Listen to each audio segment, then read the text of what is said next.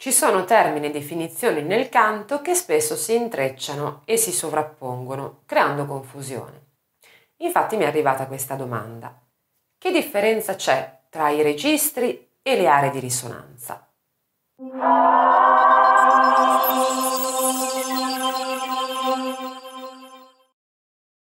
Il termine registro e il termine aree di risonanza sono in effetti due termini che si incrociano, che combaciano spesso, cioè a volte nella musica, nel canto, si riferiscono esattamente agli stessi concetti. Per questa ragione possono creare confusione.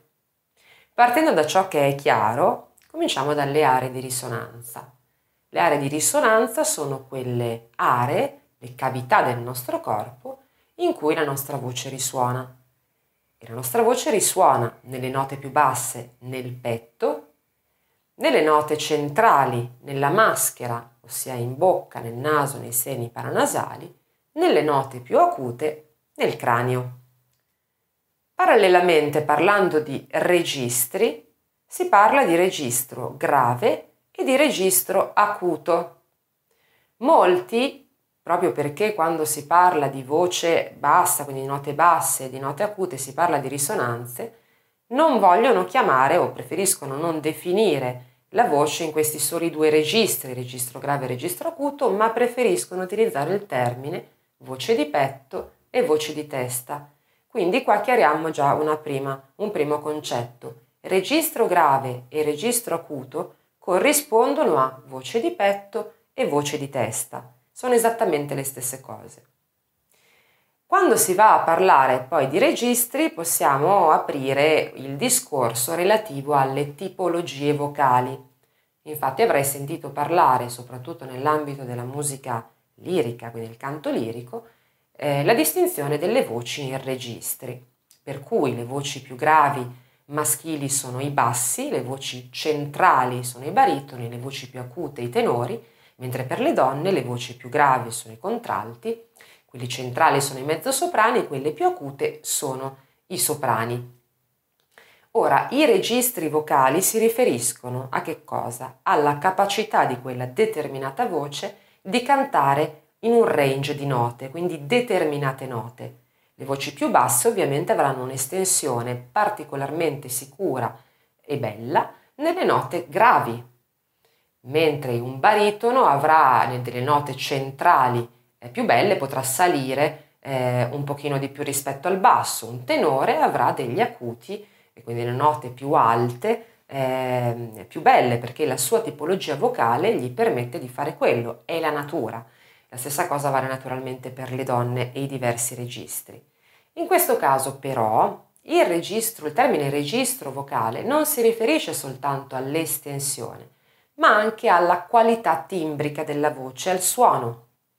Perciò normalmente una voce grave, quindi da contralto o da basso, è una voce corposa, calda, scura, più pesante rispetto alla voce di un eh, mezzo soprano o di un baritono, che invece è più squillante, o quella di un tenore un soprano che è più cristallina e chiara. Quindi il registro vocale è la definizione che si dà a una tipologia di voce particolare.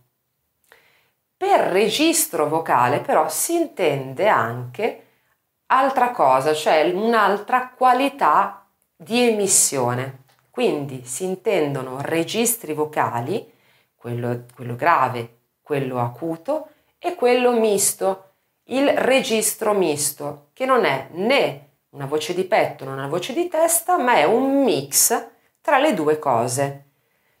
Tradotto, quando si parla di passaggio, di zone di passaggio tra il registro di petto e il registro di testa o voce di petto e voce di, di testa, si parla di entrare in registro misto. Qualcuno utilizza il termine registro misto, qualcuno semplicemente parla di uniformare il passaggio eh, che è quello scalino che si crea quando si passa dalla voce di petto sonora alla voce più acuta, la parte più acuta del proprio registro. Altri registri vocali definiti tali sono il falsetto, per esempio, che è considerato un vero e proprio registro vocale che si discosta in termini di emissione da tutti gli altri, o ancora il vocal fry, che è quel registro, quell'emissione vocale che permette di prendere delle note eccezionalmente gravi, per esempio. Questo è un esempio. Uh,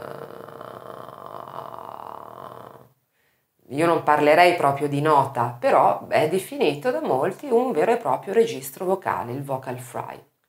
Considerato registro anche il cosiddetto registro modale. Registro modale sarebbe quello in cui si parla normalmente.